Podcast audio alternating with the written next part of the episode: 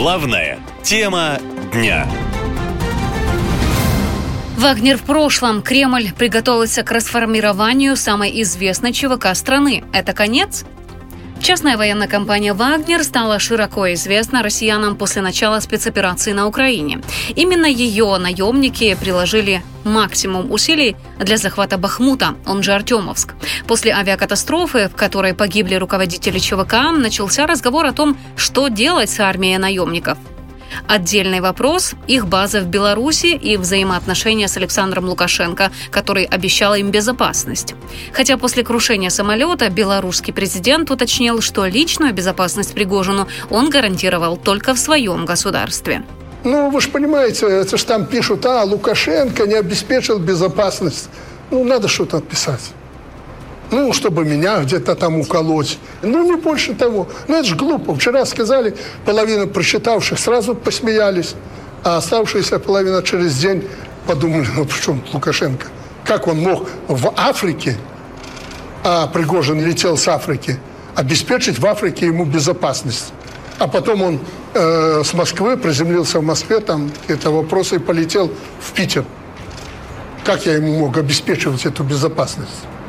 Поэтому это вопросы не ко мне, тем более такого разговора никогда не было обеспечения безопасности на чужой территории. Вообще наемники приехали в Беларусь после похода на Москву 23-24 июня. В стране их около 4-5 тысяч. Тогда их разоружили и расформировали. Часть отправили в Беларусь, часть в Африку, а остальные либо демобилизовались, либо примкнули к Минобороны. Как говорит бывший сотрудник КГБ Сергей Жирнов, Первую волну возмущения властям удалось погасить. То, что там вагнеровцы отдельные начали говорить, э, что типа пойдем снова на Москву, э, их уже э, тут же заткнули, потому что во всех телеграм-каналах вагнеровцев, вагнеровских есть боты кремлевские и ФСБшные, которые сразу сказали, что ребята, не рыпайтесь, ждем решения командиров, командиры соберутся и решат. После скандального выхода ЧВК из зоны СВО и гибели Уткина и Пригожина устранение всех командиров Вагнера – вопрос времени, уверен Журнов.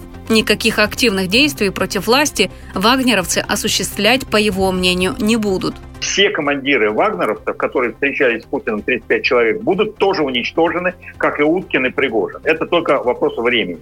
Вот, по этому поводу вагнеровцев на самом деле они, э, некоторые элементы среди них могут там чего-то там вякать, но на самом деле мы же видели, что никто с оружием не вышел. По мнению экспертов, вагнеровцы предоставляли опасность, пока были вооружены и находились на базах ЧВК. Они представляли собой воинскую силу в размере двух или трех бригад. В принципе, они были очень опасны для режима, потому что они могли продолжить свой поход на Москву и устроить там какую-то бойню. Если не взять власть в свои руки, то, по крайней мере, устроить очень большие проблемы. В любом случае, Кремль не сможет сохранить ЧВК «Вагнер» в ее нынешнем виде, считают военные эксперты. Подразделения с боевым опытом на Украине, в Африке и на Ближнем Востоке, подкрепленные медиа-империей из телеграм-каналов и политтехнологов – все это не нужно Кремлю в преддверии выборов, где Владимиру Путину предстоит переизбраться на пятый срок. Сразу после июньского мятежа Пригожина российские военные начали в открытую активно готовить замену управления структурами ЧВК на Ближнем Востоке и в Африке, пишет Moscow Times. Теперь же, после авиакатастрофы в Тверской области, все стараются держаться как можно дальше от любых историй и проектов, говорят эксперты. Без Пригожина Вагнер вряд ли сможет существовать. Наемники в прямом смысле деморализованы и обезглавлены. Заменить Пригожина с его харизмой и стратегическим видением им попросту неким. А значит, угрозу власти они не представляют, говорят эксперты. Чего не скажешь о городах России, куда теперь хлынут тысячи обозленных и не слишком стабильных в психологическом плане бойцов. Главная тема дня. Пророчество Пригожина. Российская армия вышла из Работина. Это предсказал перед смертью глава Вагнера. Какие еще его прогнозы сбылись?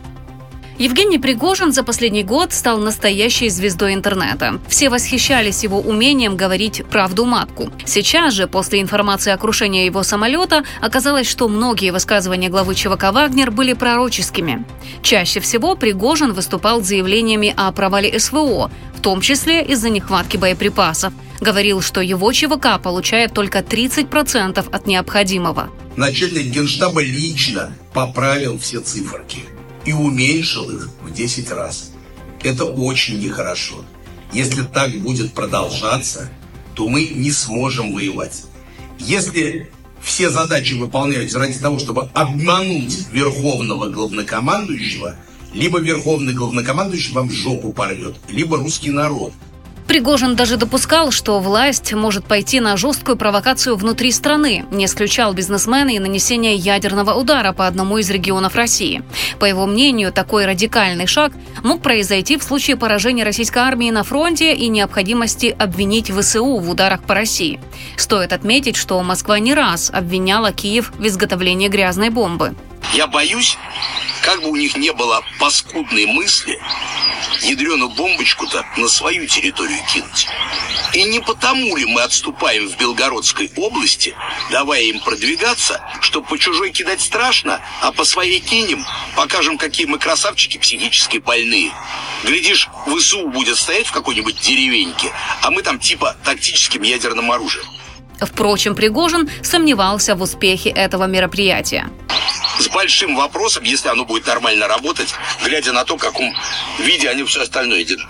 Самые резкие высказывания главы ЧВК всегда были в отношении военного руководства страны. Пригожин открыто выступал за отставку и министра обороны, и начальника генштаба, а еще предлагал агрессивнее вести СВО на Украине. Но в то же время цели самой спецоперации он понимал так. Для чего была нужна война? Война нужна была для того, чтобы кучка тварей просто поторжествовала. В соцсетях расходятся и другие пророческие комментарии Пригожина. И, похоже, единственное, в чем он ошибался, так это в собственной безопасности. Вот что говорил Пригожин, жалуясь на отрезанную ему телефонную военную связь. Поставьте телефон, поставьте на него прослушку. Знаете, о чем я говорю? И иногда звоните мне и говорите, Пригожин, ты мудак, и все, и кидайте трубку. Ну хотя бы так, ну зачем его обрезать? Какой смысл в этом? Для того, чтобы мой пилот взлетел на самолете и не мог предупредить средства ПВО, не надо меня сбивать, я лечу. Для чего обрезать?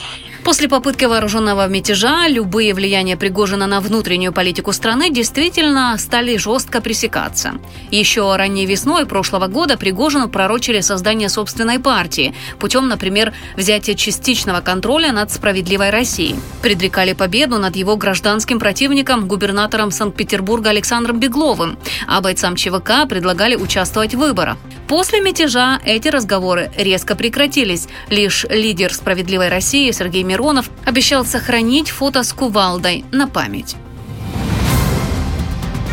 Главная тема дня. Роль второго плана. Александр Лукашенко заявил, что узнал о подготовке покушения на Пригожина и рассказал Кремлю. Как это понимать? Итак, белорусский президент рассказал, что однажды он узнал о подготовке покушения на основателя ЧВК «Вагнер» Евгения Пригожина и сообщил об этом Владимиру Путину. По словам Лукашенко, это произошло во время его поездки в Объединенные Арабские Эмираты. Там он последний раз был зимой.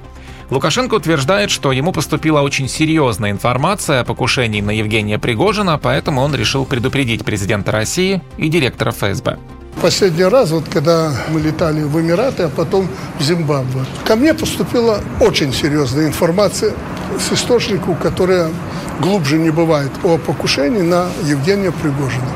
Вот в январе-феврале. В течение двух часов я поручил, нашли посла России в Эмиратах. Вызвали его ко мне, он приехал ко мне в гостиницу, мы с ним сели, я от руки ему э, передал шифрограмму э, э, Кремль Путину и Бортникову о готовящемся покушении на Пригожина. Лукашенко уточнил, что Путин передал Пригожину информацию о покушении. Об этом белорусскому лидеру якобы сообщил сам основатель ЧВК «Вагнер». Александр Лукашенко также рассказал, что Пригожин не просил у него гарантии безопасности, хотя Минск поддерживает контакт с семьей Пригожина. По его словам, у них нет никаких сомнений, что он погиб. Согласно официальным заявлениям, Александр Лукашенко сыграл ключевую роль в остановке вооруженного мятежа Евгения Пригожина. Якобы президент Беларуси уговорил его остановить движение военной колонны на Москву. Почему именно он, объяснил пресс-секретарь Владимира Путина Дмитрий Песков. Вы наверняка спросите меня, почему именно президент Лукашенко. Дело в том, что Александр Григорьевич э, давно лично знаком с Пригожиным, э, около 20 лет. И это было его личное инициативное предложение, которое было согласовано с президентом. Многие пользователи соцсетей задаются вопросом, где же познакомились Лукашенко с Пригожиным. Оказалось, что будущий основатель самой большой российской ЧВК в 1998 году купил старый теплоход «Москва-177» и открыл на нем плавучий ресторан «Нью Айленд» в Петербурге. Именно там и могло произойти знакомство с Лукашенко. «Нью Айленд» в то время был популярным местом для встречи политической и бизнес-элиты. По словам тогдашнего главы Белтелерадиокомпании Александра Зимовского, Лукашенко и Пригожин познакомились познакомились в ресторане New Island в 2002 году. Зимовский, по его словам, присутствовал на этом мероприятии в составе белорусской делегации. Вот что он рассказал об этом изданию АИФРУ. Александр Лукашенко во время своего визита в Россию в 2002 году изволил отобедать в компании с президентом России в Санкт-Петербурге в плавучем ресторане Нью-Айленд. Лукашенко обед понравился, за что он лично поблагодарил Евгения Пригожина и пожал ему руку. О хороших отношениях с Пригожиным ранее заявлял и сам Лукашенко. Женя Пригожин. Я его так и называю Женя. Вы не представляете, у нас с ним добрейшие отношения. Добрейшие. Э, когда я приезжал раньше к ним, он меня встречал, он мне там лучшую бутылку вина где-то найдет, передаст, подарит. Если мне где-то какая-то поддержка надо, вот он в Шипите, ресторатор, а хороший разбирался в этом. Я говорю, приедь в Беларусь, помоги. Он приезжал, помогал и прочее. Вообще, сведений о контактах между Пригожиным и Лукашенко в период их 20-летнего знакомства не очень много. Политологи считают, что Лукашенко ведет свою игру. Ему важно защитить себя, быть у власти и получать деньги от Кремля. И для выполнения этих задач в ход пойдут все средства. Стоит отметить, что пока у Лукашенко довольно хорошо получается лавировать. А судя по опросам социологов в самой Беларуси, Доверие к президенту за время СВО только выросло. Граждане видят в Лукашенко гаранта стабильности и верят, что он не втянет страну в военные действия, объясняют социологи. Главная тема дня. Кровавый след. Мировая пресса обсуждает новый мятеж вагнеровцев, а в России сносят их могилы. Что будет дальше? Итак, возможную смерть главы ЧВК «Вагнер» Евгения Пригожина сейчас обсуждает вся западная пресса. Один из вопросов, который особенно интересует журналистов и экспертов, как его гибель отразится на ситуации в России и будет ли новый мятеж. Тем временем на кладбище ЧВК «Вагнер» в селе Николаевка Самарской области сносят кресты на могилах наемников. Об этом сообщают местные жители, а также пользователи соцсетей и телеграм-каналов. По словам очевидцев, кресты и венки собрали в одном месте, а сами могилы сравняли с землей. Вот этот обелиск открывал Евгений Викторович Пригожин в Николаевке. А вот здесь, вот, где вот эта дорожка, там были могилы. Это все снесено. Вы что творите-то, ребят? Пользователи соцсетей возмущаются разрушением могил вагнеровцев, погибших на фронте, и задаются вопросом, а кто теперь будет воевать, как они? Местные СМИ пишут, что аллея, где были похоронены вагнеровцы, станет ровной территорией. Ее зальют в бетон, а на месте каждой могилы якобы появится черная пирамида. Кладбище наемников ЧВК «Вагнер» появилось в Самарской области несколько месяцев назад. В апреле основатель ЧВК Евгений Пригожин открыл на кладбище памятную стелу. Ее, судя по фото и видеокадрам, сносить не стали. Официальных комментариев от властей Самарской области о сносе могил наемников пока нет.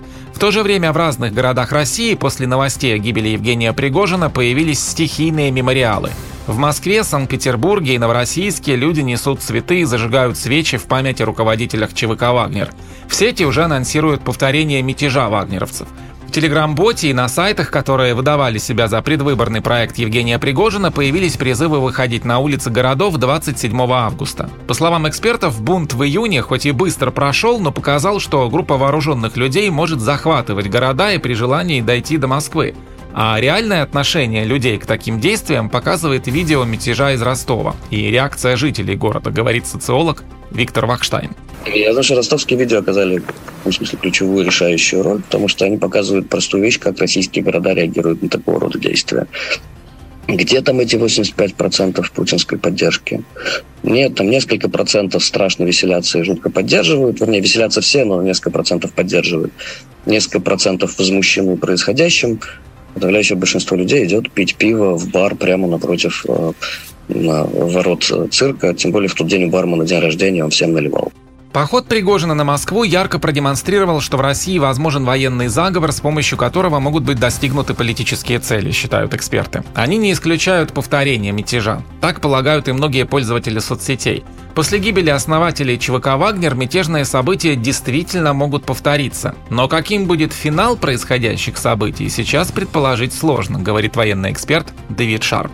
Это, знаете, мятежи, путчи, перевороты, революции очень часто непредсказуемы. Что будет дальше, абсолютно сложно сказать. Знаете, это люди, которые даже внутри системы и внутри России, я думаю, они, очень многие, которые обладают гораздо больше, чем я, информация всякого рода э, делах верхушки, и то они с трудом предполагают, что может быть. По словам экспертов, новый бунт сильно ударит по рейтингу президента и по позициям российской армии на фронте. Они призывают власти срочно наладить коммуникацию с вагнеровцами, пока еще есть время. Наша лента. Коротко и ясно.